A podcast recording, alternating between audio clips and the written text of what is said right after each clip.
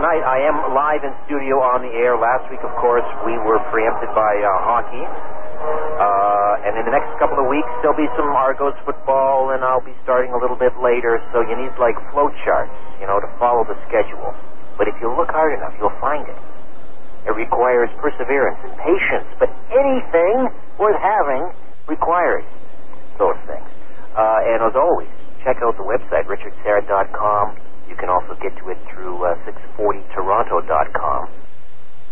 And that'll give you the heads up on uh, when I'm on.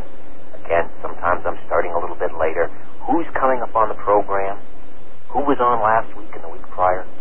And uh, also, uh, a special hello to those listening on the, uh, the free podcast, which you can subscribe to at richardsyrett.com. All right. Now that we've taken care of a little uh, administrative work, time to cut through the crap, ladies and gentlemen. Cut through the fog and uh, the headlines. And we're going to discuss the shadowy figures behind history, really. The managers who stage manage events. The script writers, if you will, that our so-called leaders follow to a T. If they get off the script, of course, uh, then they're written out of the script, if you get my meaning. Alan Watt has been studying these shadowy figures for many, many years. He is an expert in ancient religion, ancient civilizations, the occult groups which managed them, and uh, he's the author of a number of books, uh, the Cutting Through book series, volumes 1, 2, and 3. You can read all about it on a uh, an amazing website he has called cuttingthroughthematrix.com. A great delight to welcome to the program Alan Watt. Hello, Alan. Welcome to AM 640. Hi, it's, it's a pleasure to be here. Yeah.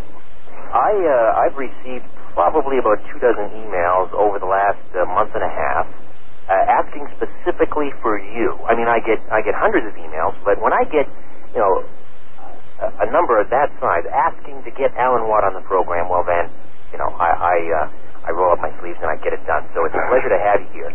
Now, Alan, I hope you won't uh, take this question in the wrong way, but uh, uh, what is a, a gentleman like yourself doing in a town like Sudbury? And I don't, I don't. Oh. I, I mean, I, I would expect to find you someone like in London or New York. No, no, uh, I've, I've been to those places and uh, I couldn't stand London at all. Uh, it's too crowded for me. Yeah. All right. But I'm not inside Sudbury. I'm just outside of it. Ah. Yeah. Okay. The uh, the suburbs of Sudbury. Yeah. Uh, you know, another interesting uh, um, hotbed of dissent uh, and radical thinking is Winnipeg. Uh-huh. Uh, yeah. I uh, do you know Henry Makow? No, I've, I've heard of, I've heard of him. Yeah. Yeah, Henry's uh, the creator of Scruples, has an amazing uh, website uh, called SavingTheMales.com. Henry was in town, uh, and Henry's a he's a renegade. He's a subversive uh, character. He got fired from the University of Winnipeg for for teaching his particular brand, his take on world events. hmm And uh, you know, I was sitting down for coffee at uh, Fran's here across the street.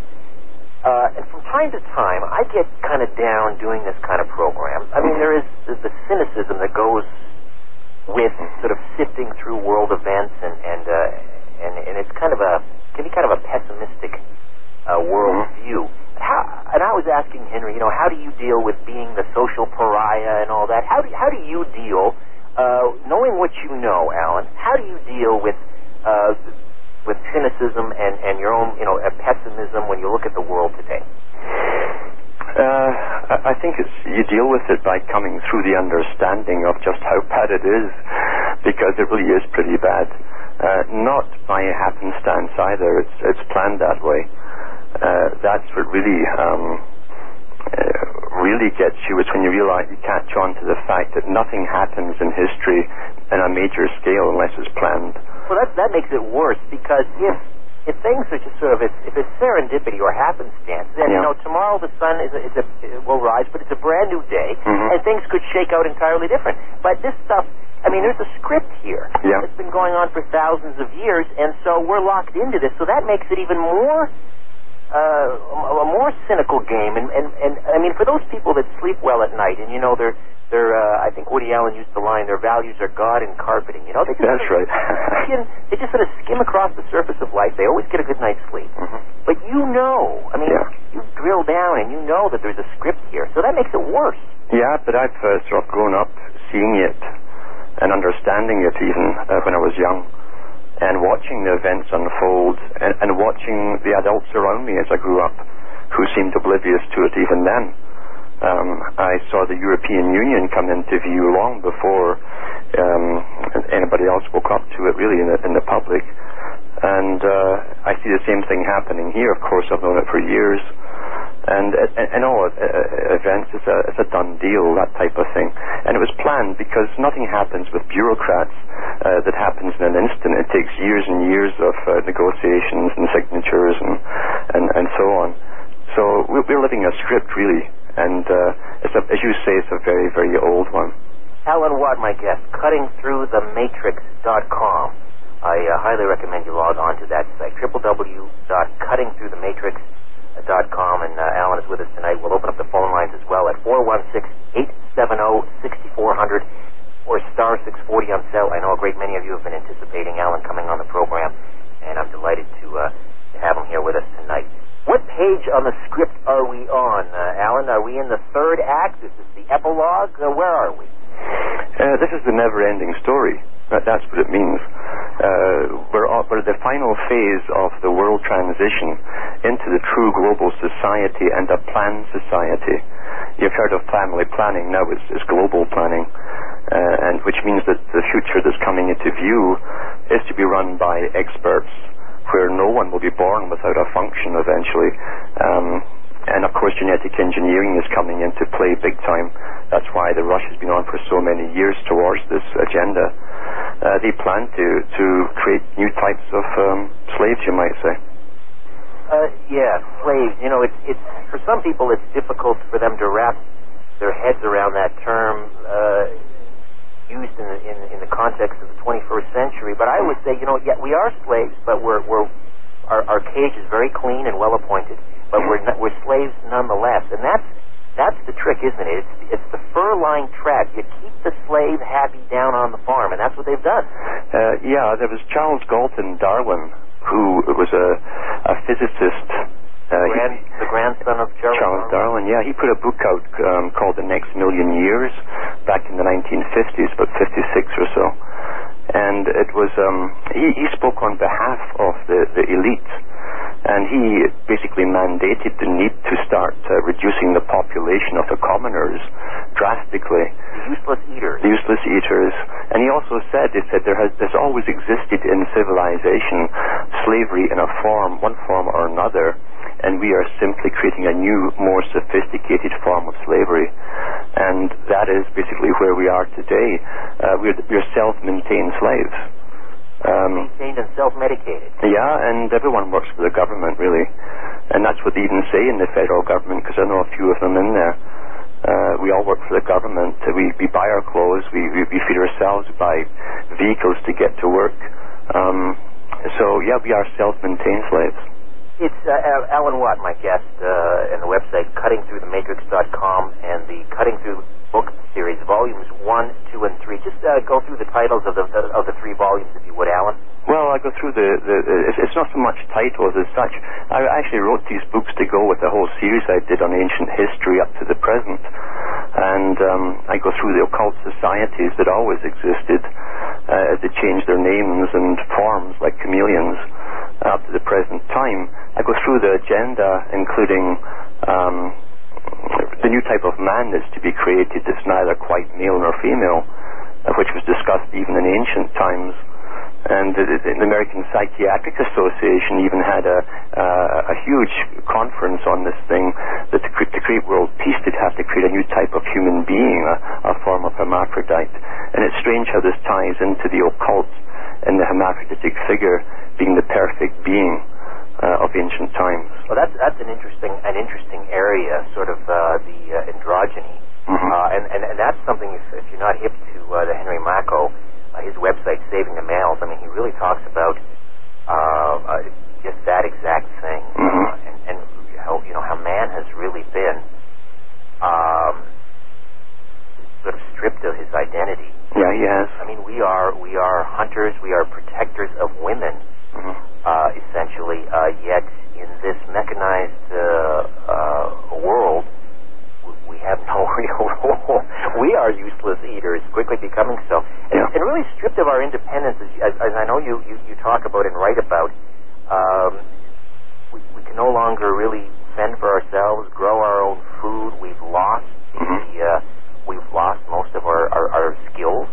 We have. Uh, initially, um, thousands of thousands of years ago, uh, there were tribal societies, and most of the information we have about them comes from uh, the Romans who came into Europe. And um, it explains an awful lot when you understand how society worked, as opposed to the present day, why things don't work, um, right down to the man and the woman in the, in the, the single home. Uh, in tribal situations, uh, the women lived in the center of the tribes, and they brought up the, the children communally. And really, uh, the women picked their mates when they wanted them, and they had many different ones. Um, there was no such thing as a possession of uh, another person. And along came uh, eventually the, the Catholic Church when it came into Europe, and uh, the first law that it passed was marriage with one partner for life and that was the kick-off of the agenda. And along with that came the money system as well, which hadn't existed before. And um, and that's what they call civilization. Civilization to the elite means the beginning or the birth of their system of money, commerce, uh, and getting the public to work towards uh, particular goals along the way. and they, they called it the Great Work, four and a half thousand uh, BC. Yeah, the the the planning. I mean, uh, you talked about uh, uh, Charles Galton Darwin Mhm. uh, and uh, the book was it the next million years? Uh, yeah. mhm. Well, these and we talk about you know uh, we, read about Stalin's five-year plans, but the New World Order. Uh, Yeah. I mean, they're they're looking at you know they're they're taking a hundred-year swaths, Yeah. aren't they? Really?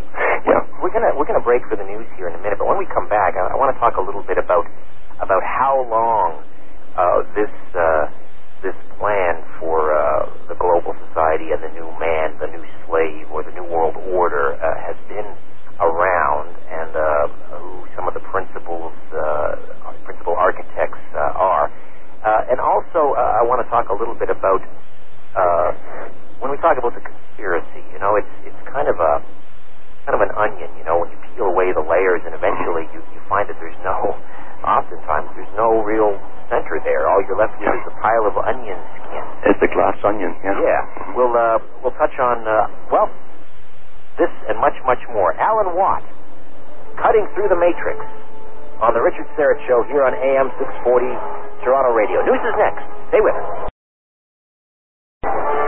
Through the matrix, Alan Watt, my guest, on the line. 416-870-6400. Uh, Alan, before the break, uh, I wanted to talk about these uh, this long-term planning uh, to achieve uh, globalization or the, the aims of the New World Order. Uh, now, when I think of the the objective uh, of, of the New World Order to uh, destroy the nation state, uh, to enslave mankind, to depopulate, but the genesis of this goes, I mean, it predates the, the concept of a nation state.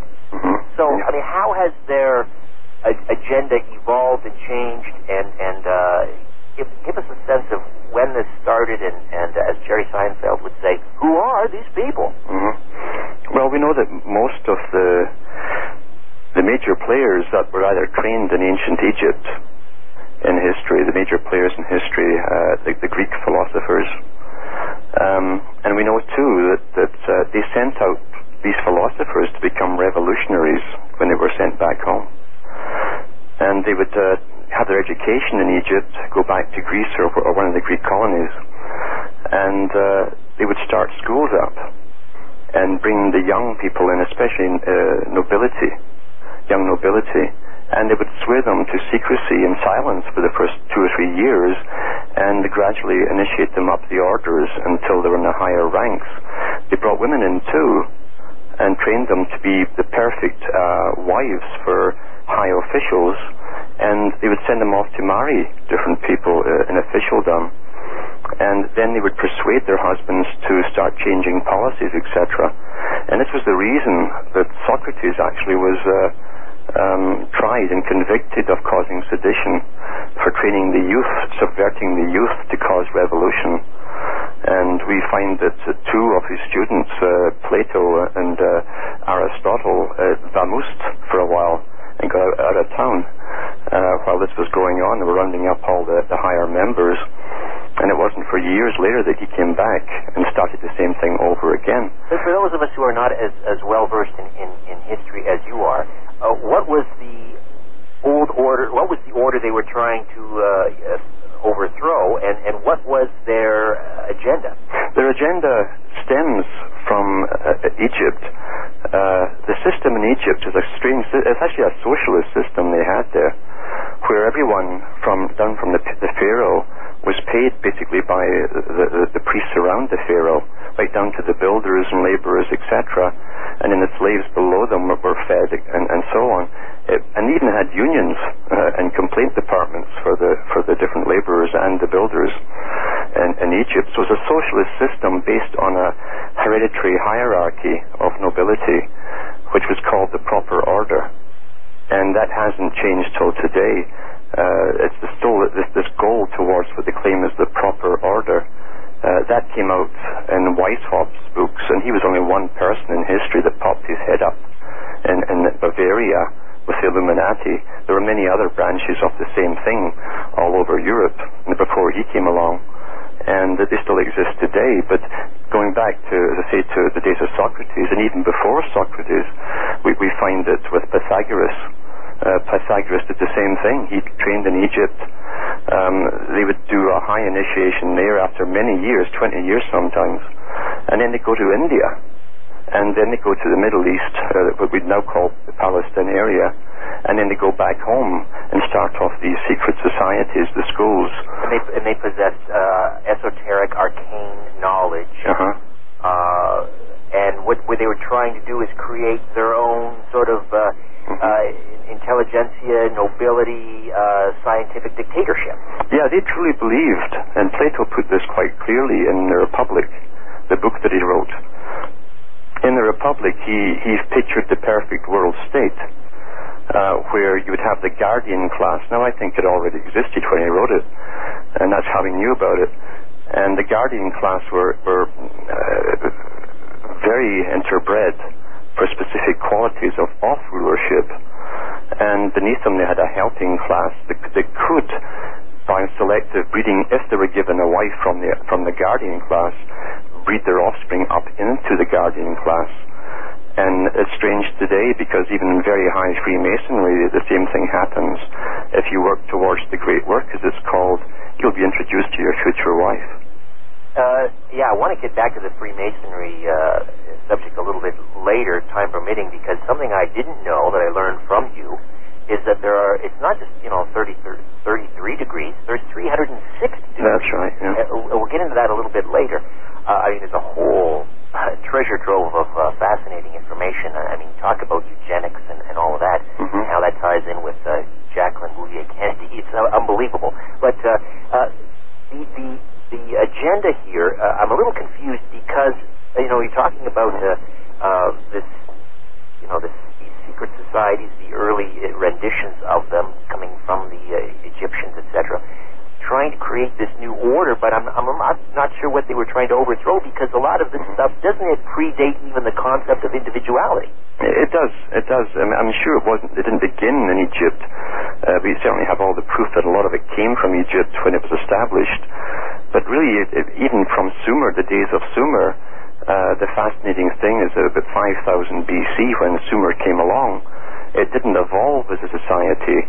It already had its priesthoods and who acted as bureaucrats, really, levels of bureaucracy, dealt with the trading and, and uh, exporting and everything, uh, right down to land management.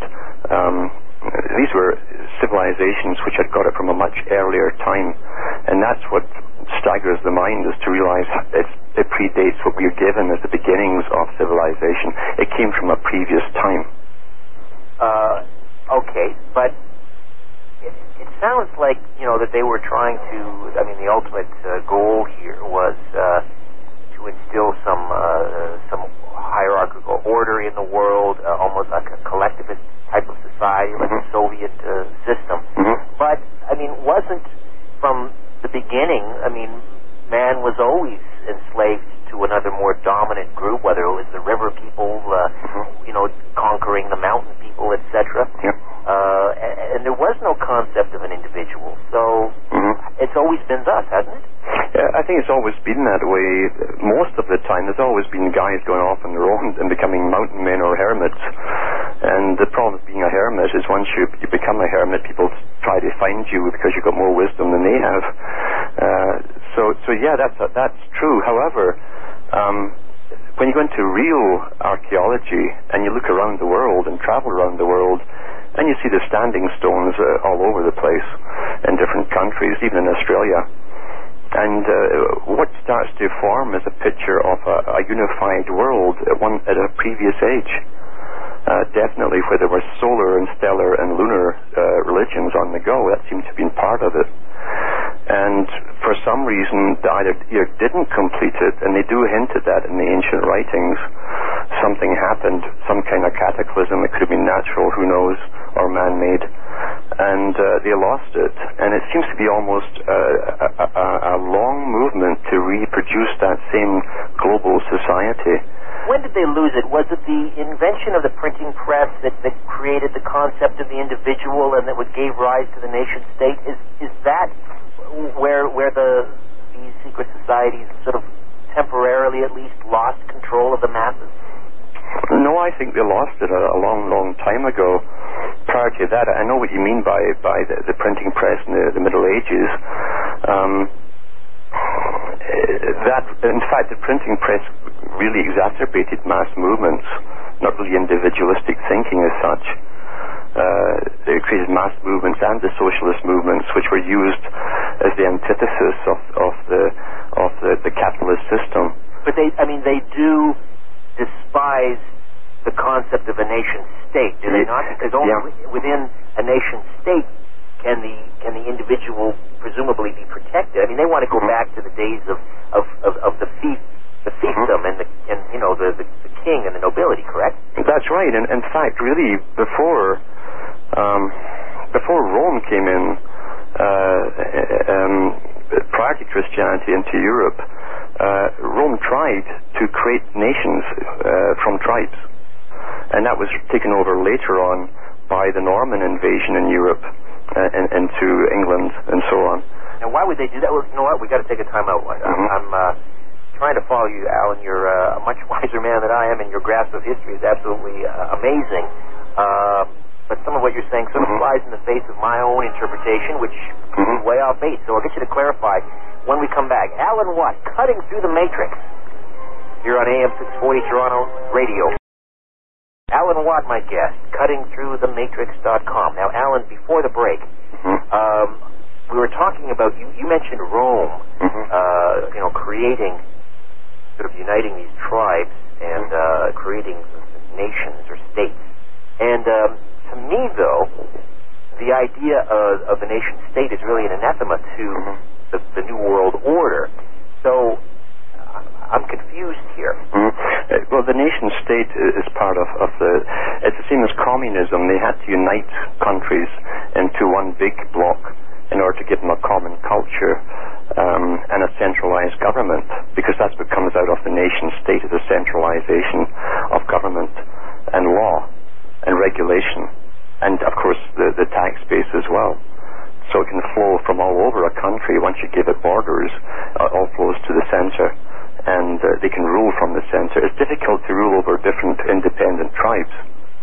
Uh, true, although I mean a true nation, uh, a true nation is is an extension of of the tribe, which is an extension of the family, right? I mean, so Not really. I'll tell you because um, uh, even the British Commonwealth uh, and, and long before the British Commonwealth came along, this technique was used, even ancient times, uh, especially in the Middle East, where a conqueror would come in and move whole populations off their off the land and move them somewhere else, and mix them in with others too. And then, of course, after a hundred years, when they were released, there'd be uh, maybe five, six different cultures mixed together into a new tribe. So, so the, the technique of creating uh, a people for a nation is very old.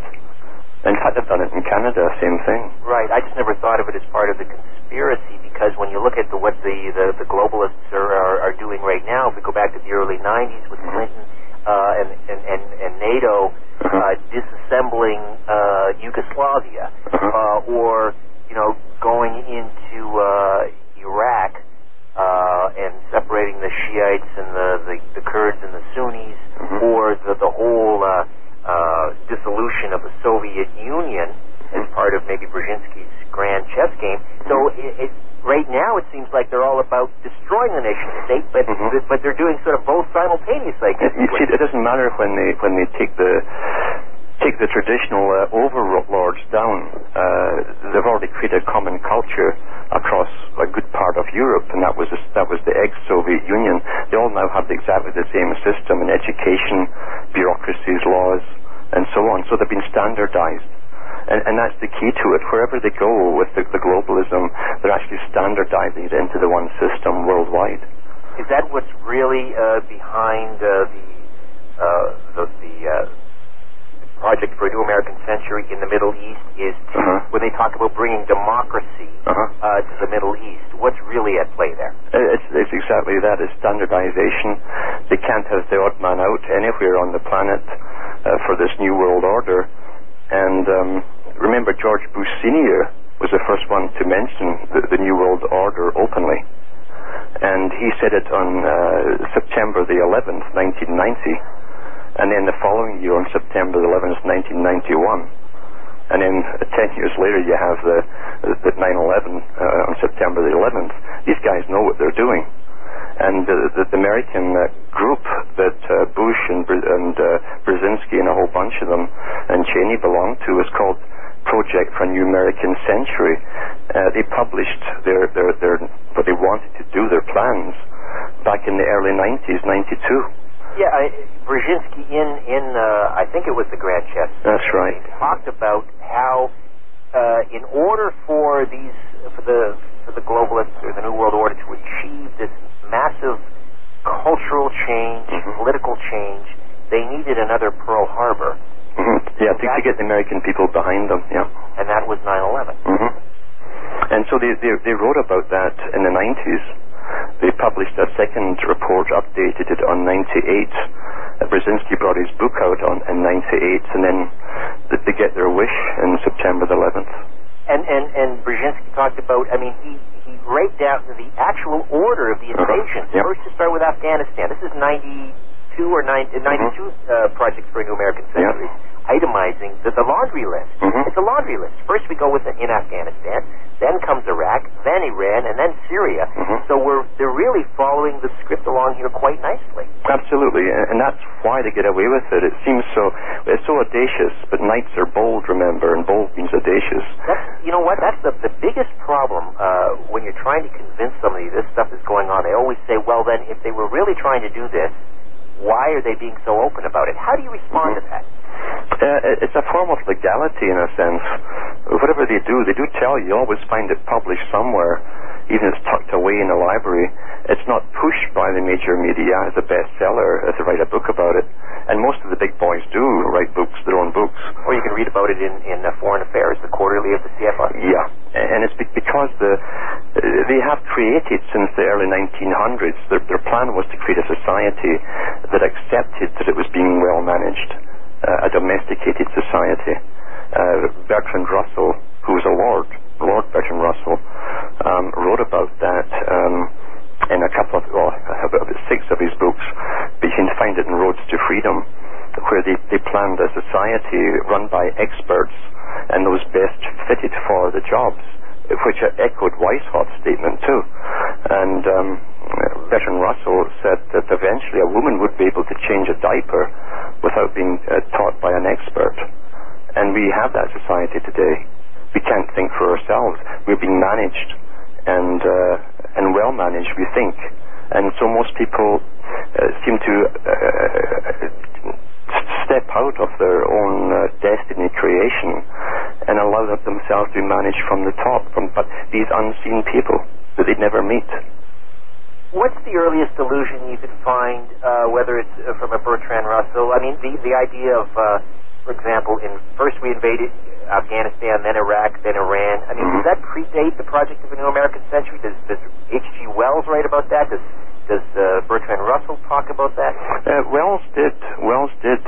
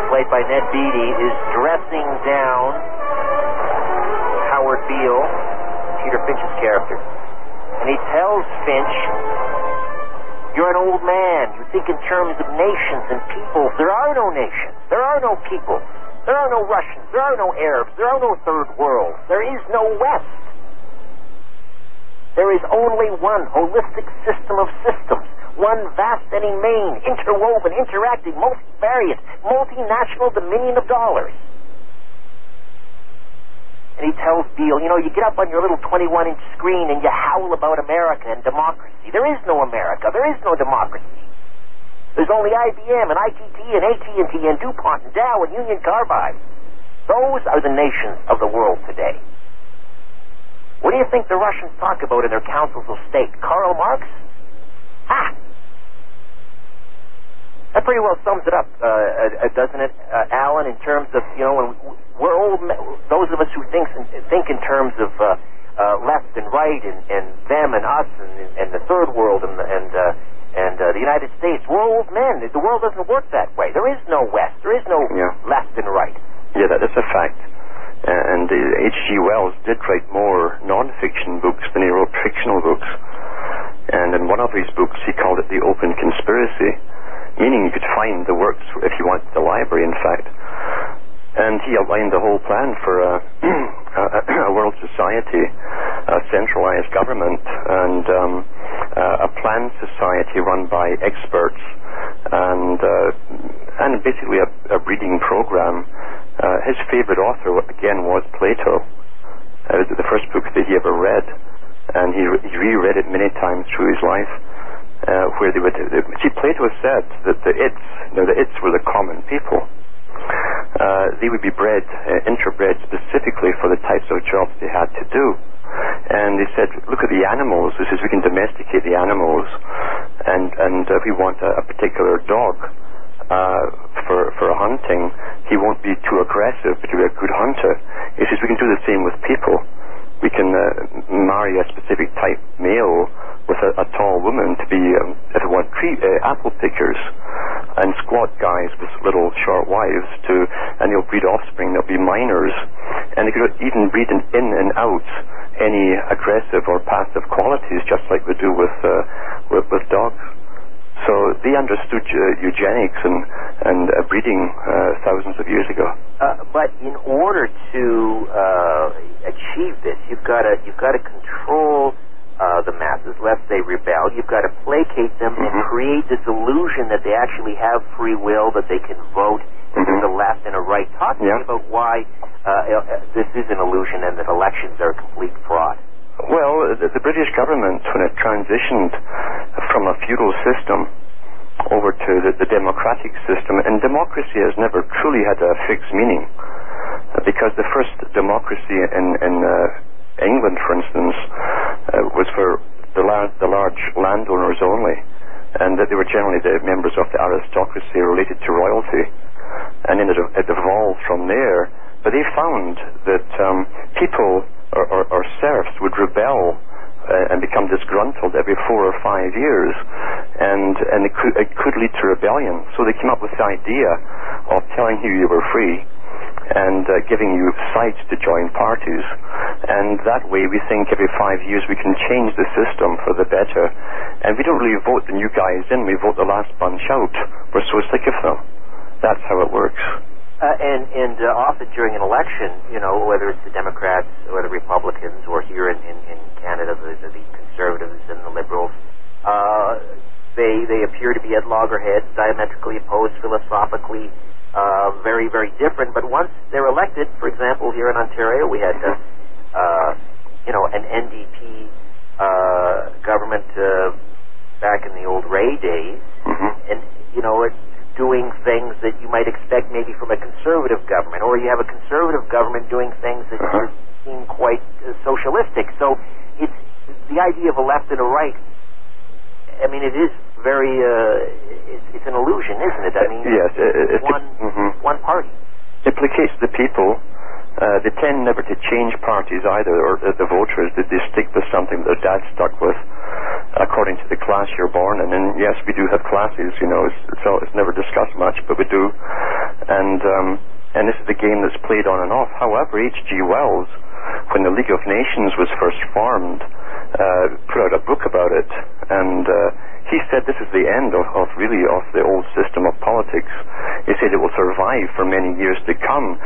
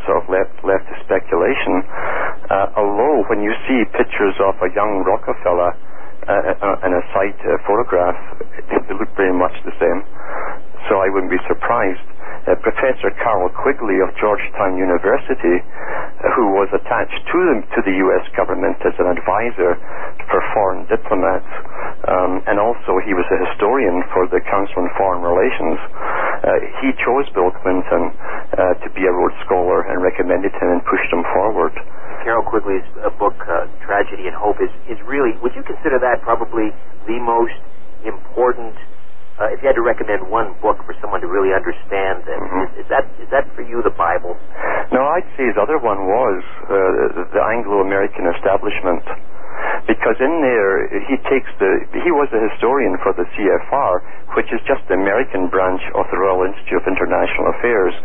Uh, Commonwealth countries have institutes of international affairs. We have the Canadian Institute for International Affairs. And so it's already a global system of big, uh, powerful people behind the scenes who are non-elected uh, throughout the world who belong to these uh, societies. And from his records, the historical records of that council, uh, he gives you an alternate version of history uh, starting around the 1500s. And, and I'd agree with that too from my own studies.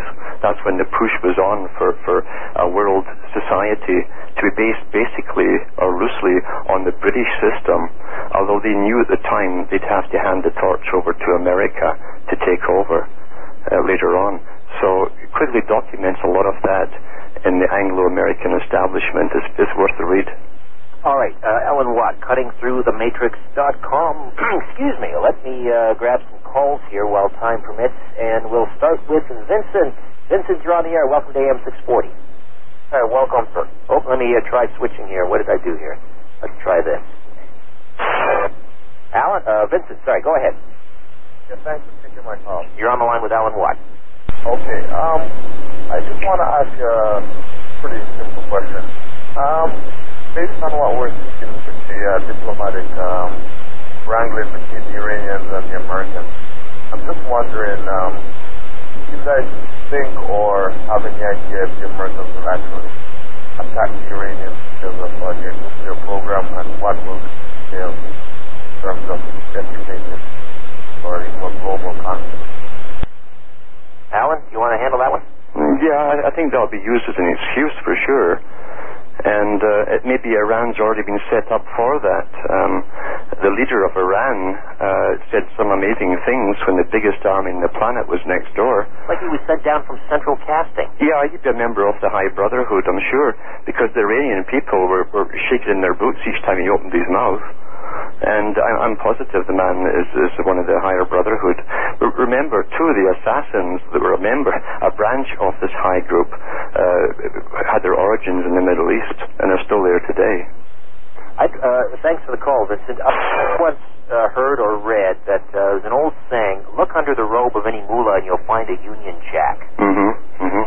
Can you uh, expand on that a little bit? Yeah, well, you, you find that Lawrence of Arabia, uh, who was sent over, he was trained at Cambridge uh, for his role in life, uh, along with many others from there, and sent out as an agent to the Middle East uh, to uh, start off newspapers for propaganda purposes. And then they would they would hire hundreds of locals to go around the bazaars and, and the coffee places and listen to the men discuss the stories in the papers to see if they were having an effect. But they also were, were there to try and bribe the, the top men and, and, and win them over to the, the world empire idea that Britain had at the time. And but to keep it secret from the people uh, they led. Uh, Vincent's, uh, I guess the central uh, question was, you know, concern for uh, nuclear war breaking Mhm. out with uh, Iran and the United States, and I and I go back to the, you know, the uh, the uh, the network uh, piece of dialogue. There are no Russians. Mhm. There are there are no Arabs. There is no West. Yeah. Uh, in other words, this rhetoric, this sable rattle, Mhm. Is is just that. Correct? It's, there is Yeah. no. We're not going to go to war with the Chinese. I mean, No. no. we're not going to go to war with the Russians or the Iranians. Uh-huh. Yeah, uh, fear and terror is being used at the moment on the populations worldwide. Uh, I was talking to someone from from Norway recently, and they told, and I've been there. I lived there for a while, and uh, nothing happens in Norway, and yet they have the same anti-terrorist bills as every other country has put into place. And um, they're saying, what's going? Why are we affected with this? And, and so everyone's been terrorized by their own governments at what's coming down here, supposedly because of 9/11. And um, it, it, the, the measures they're taking are so extreme; they're beyond what they used in World War II. They want us all ID'd with a new ID card, and they've published that in the papers. And uh, you're right, there are no countries or borders or anything. The idea is to change the world and the whole culture uh, as well. Culture creation is part of the old strategy. They give us cultures and they then destroy them when they're, when they're giving us a new one. It's all sort of, uh, yeah, top-down culture. It's, uh, Yeah. it's to us like pablum, which I guess brings us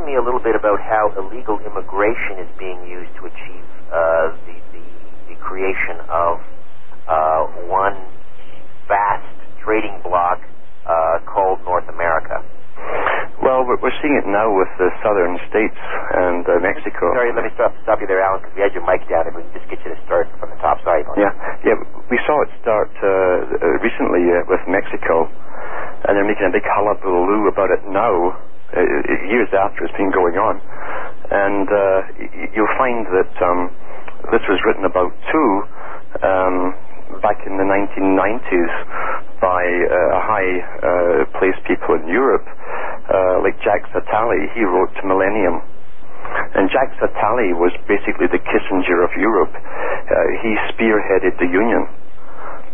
Uh, and he said that uh, the next one to go will be uh, the, the, the American unification.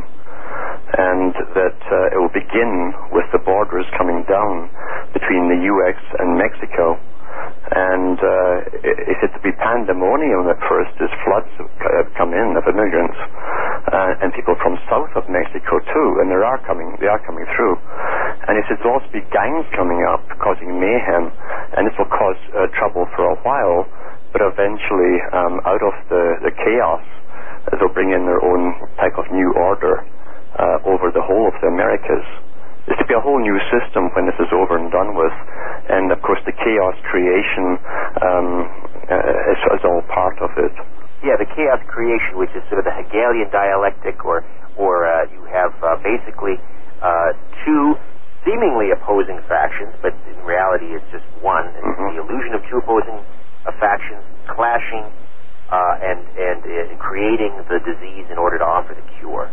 Yes, you, in fact, there's, there's a big movement that was underway years ago in Mexico, and that's spearheading the, the, the moving in to southern U.S., and they call themselves the race.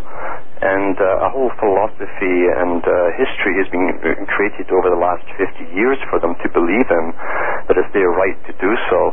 And, and you find that high members of these people are funded by the Rockefeller Foundation.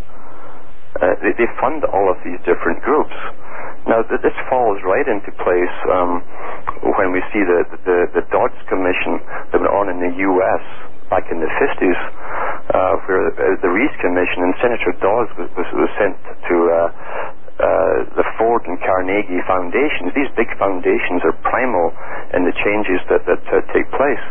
They were very open and admitted what they were up to to Dodd. Why, Yeah. why- They basically said, "Yeah, we're here to to, to merge the Mhm. United States with the Soviet system." I think primarily because people wouldn't believe them. Yeah, People, that's pe- true. people, people would not believe it. You know, that's true. The, the, the, the, the big conspiracy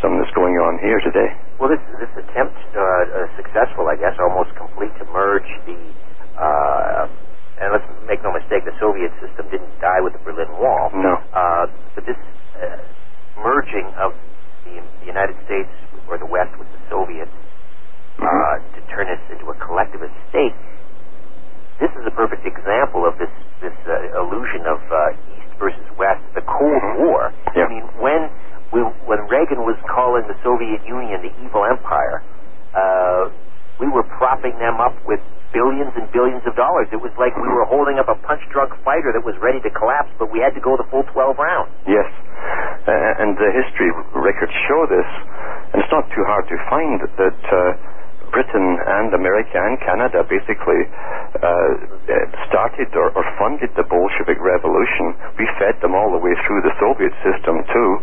You had farmers fighting over the grain shipments to Russia and the big handouts from the Canadian government. So uh, this was, we, we fed them all the way through their whole existence. They could even feed themselves. The supposed uh, arch enemy uh, of everything that you stood for was being fed by us.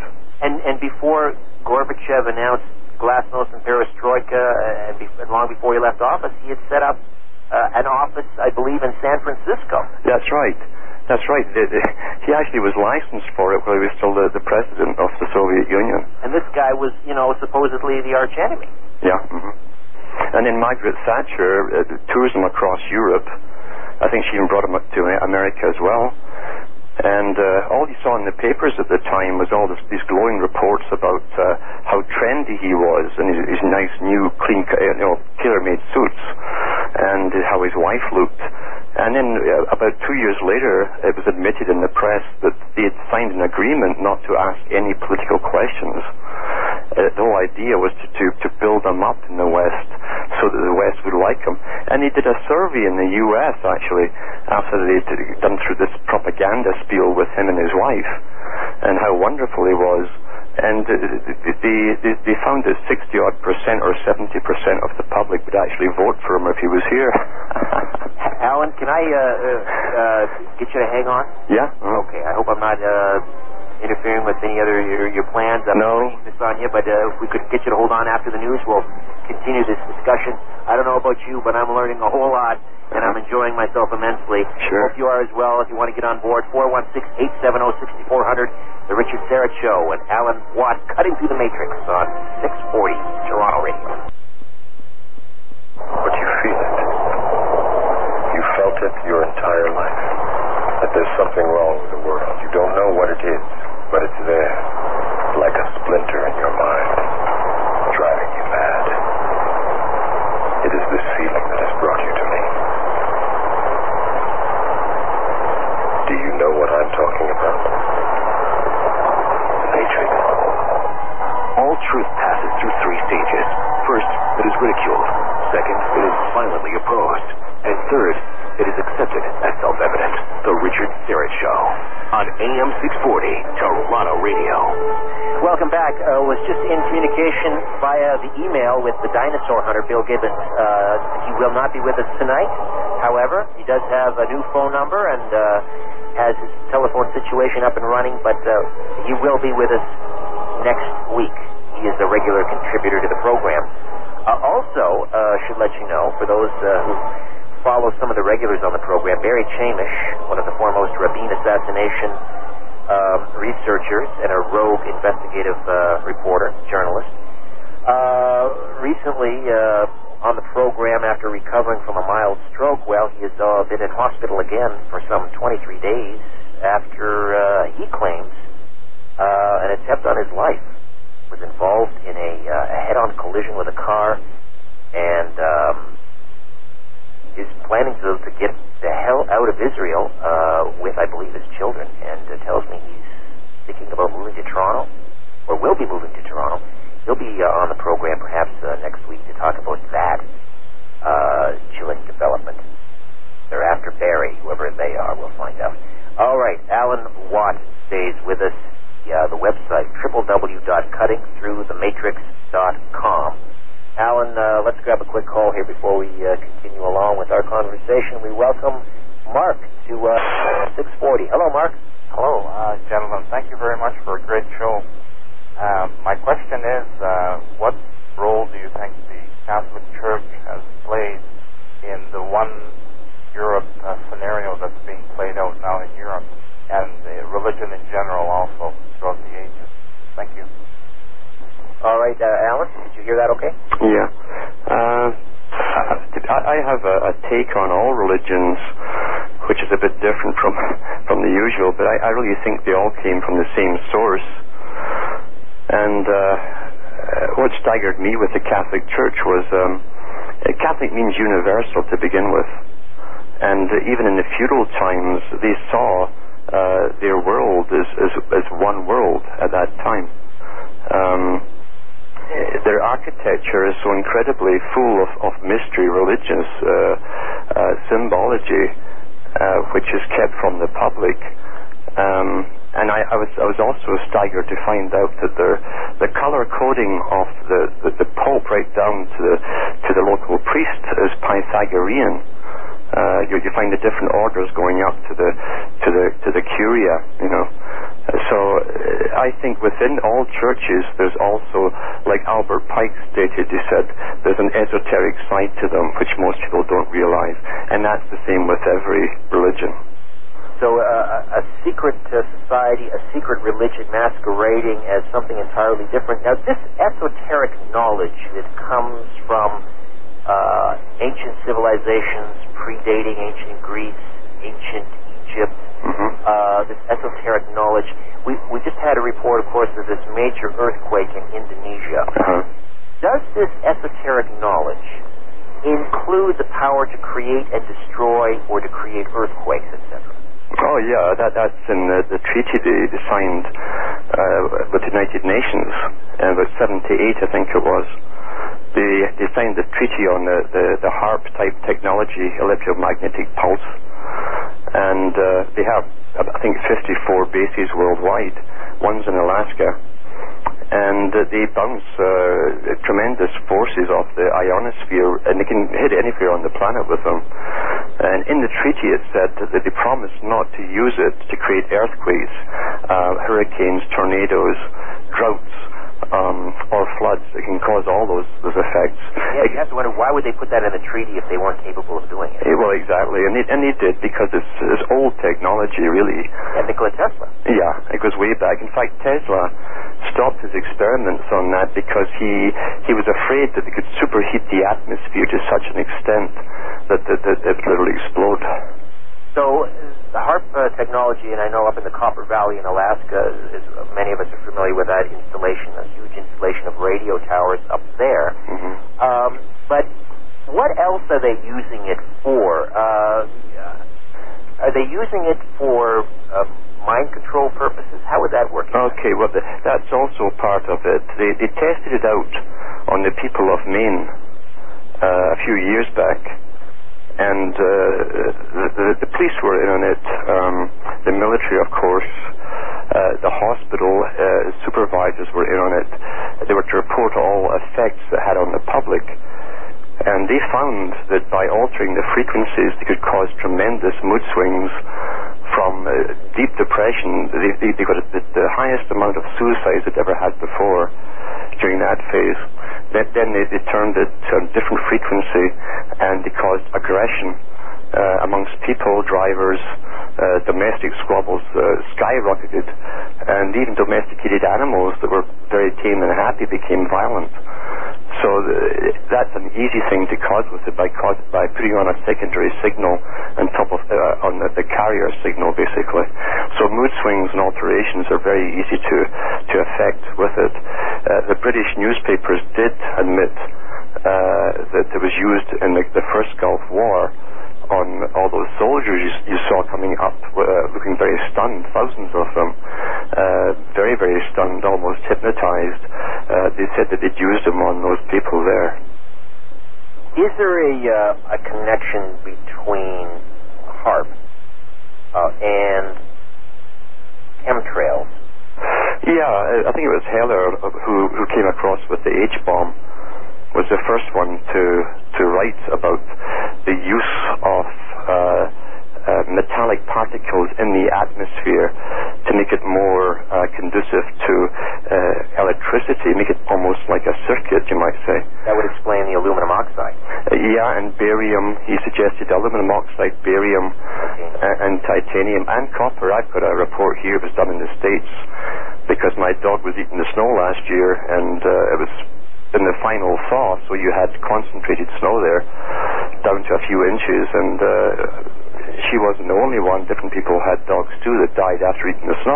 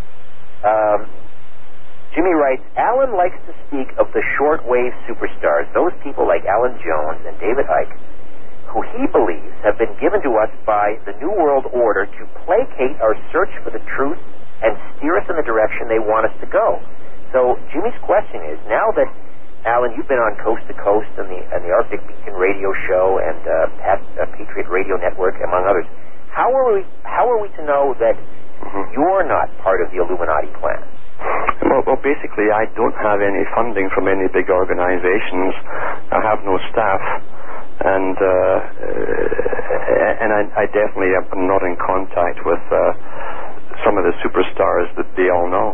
Is that how it works, though? That an Alex Jones is created in order to create the illusion that they're, you know, or to placate? It's always been like that. In fact, Albert Pike said, um, "Whenever the people need a hero, we shall supply him."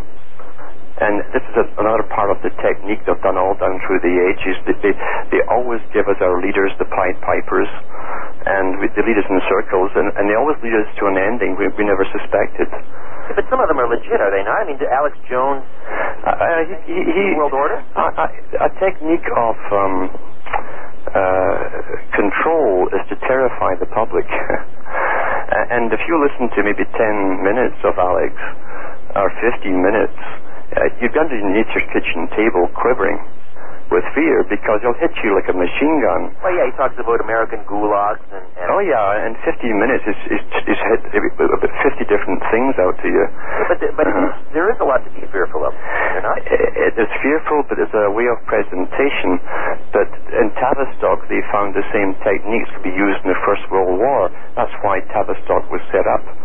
And they used these techniques over the BBC radio uh, to, to terrify the public. The CFR, or the Royal Institute of International Affairs, used it to do the build-up of World War II. And they had these people on who taught rapid fire and um, they would hit you with all these coming scenarios that Hitler was going to do to you. And Carl Quigley mentions that in his book, uh, The Anglo-American Establishment, that the CFR and Royal Institute met about five years before World War II. They had they were the big newspaper boys too. They owned the, the newspapers, and they decided at that meeting to terrorize the public, so that when the war started, the public would give a sigh of relief that something was actually happening. Okay, we'll uh, take a time out. Uh, I, I do want to talk about the Tavistock Institute. It's a fascinating area. I also want to ask, mean, how do I know I'm not a useful fool for the New World Mhm. Order? People often ask me, you know, if there's a really uh, conspiracy out there, why do they allow people like you on the air? And You know what? I don't really have an answer for them. Mhm. Perhaps Alan Watt does, and we'll get to that when the Richard Syrett Show continues on AM 640 Toronto Radio. Moment of clarity. Shocked, angered, or amazed at what you're hearing? Give us a call. 416-870-6400. On cell, star 640. The Richard Syrett Show on AM 640, Toronto Radio. Am I a useful fool for the New World Order? Why is this program on the air? Why am I not uh, doing an internet-only radio station or on shortwave radio? This is owned by a, a publicly traded company, this radio station. It's a big company. Maybe some of the uh, board of directors have a secret handshake. Why am I on the air, Alan Watt? Why am I allowed to be on the air? Am I a useful fool? I, I don't know what other uh, shows you normally do. Um, it, it will depend if, if you mix it up with uh, the new age, you know, because um, what I've found is that when you're trying to tell people what's really happening, uh, you're in a circus of the new age. And uh, one of the shows I was on, in fact, uh, two days after me, they had uh, a guy who, I kid you not, he sold helmets that would guarantee we're not abducted by aliens. You know. Well, I, so, so you, you're, you're, you're sort of put into that category where nothing's real anymore. So it's diffused. okay. Well, I mean, I, I have to admit, I, I- do a pretty broad show in terms of. I mean, it's, I mean, it's mainly about conspiracies. It's also I touch on the paranormal, and I Mhm. People about their experiences. I, I reserve judgment on a lot of this stuff. I mean, I, I don't consider myself Mhm. uh, to be an authority on any of these things. I'm more of a conduit, and I'm giving. And uh, let's face it, part of the programming is, is about entertainment. Mhm. Uh, there is a, a, a, an attempt to search for some objective truth. I don't pretend to know what that is entirely. I have some very strong suspicions that, uh, you know, uh, well, more than that, I'm convinced that 9/11 was an inside job, uh, etc. But when it when it comes to uh, UFOs or or uh, uh, life after death, uh, visitations, these sorts of things, I reserve judgment. So I don't know where where does that place me on the spectrum? I don't know how, how heavily go into it because some of them, uh, well, quite some of the big ones, in fact, is primarily all New Age. Once in a while, they'll get a guy like me on, and I'm just one little voice in the wilderness amongst all, all of the channelers and space aliens, etc. So it becomes bizarre. It it uh, it uh, One discredits the other. yeah, it does, yeah. Uh, because all you're trying to do is tell them what's really going on in the world.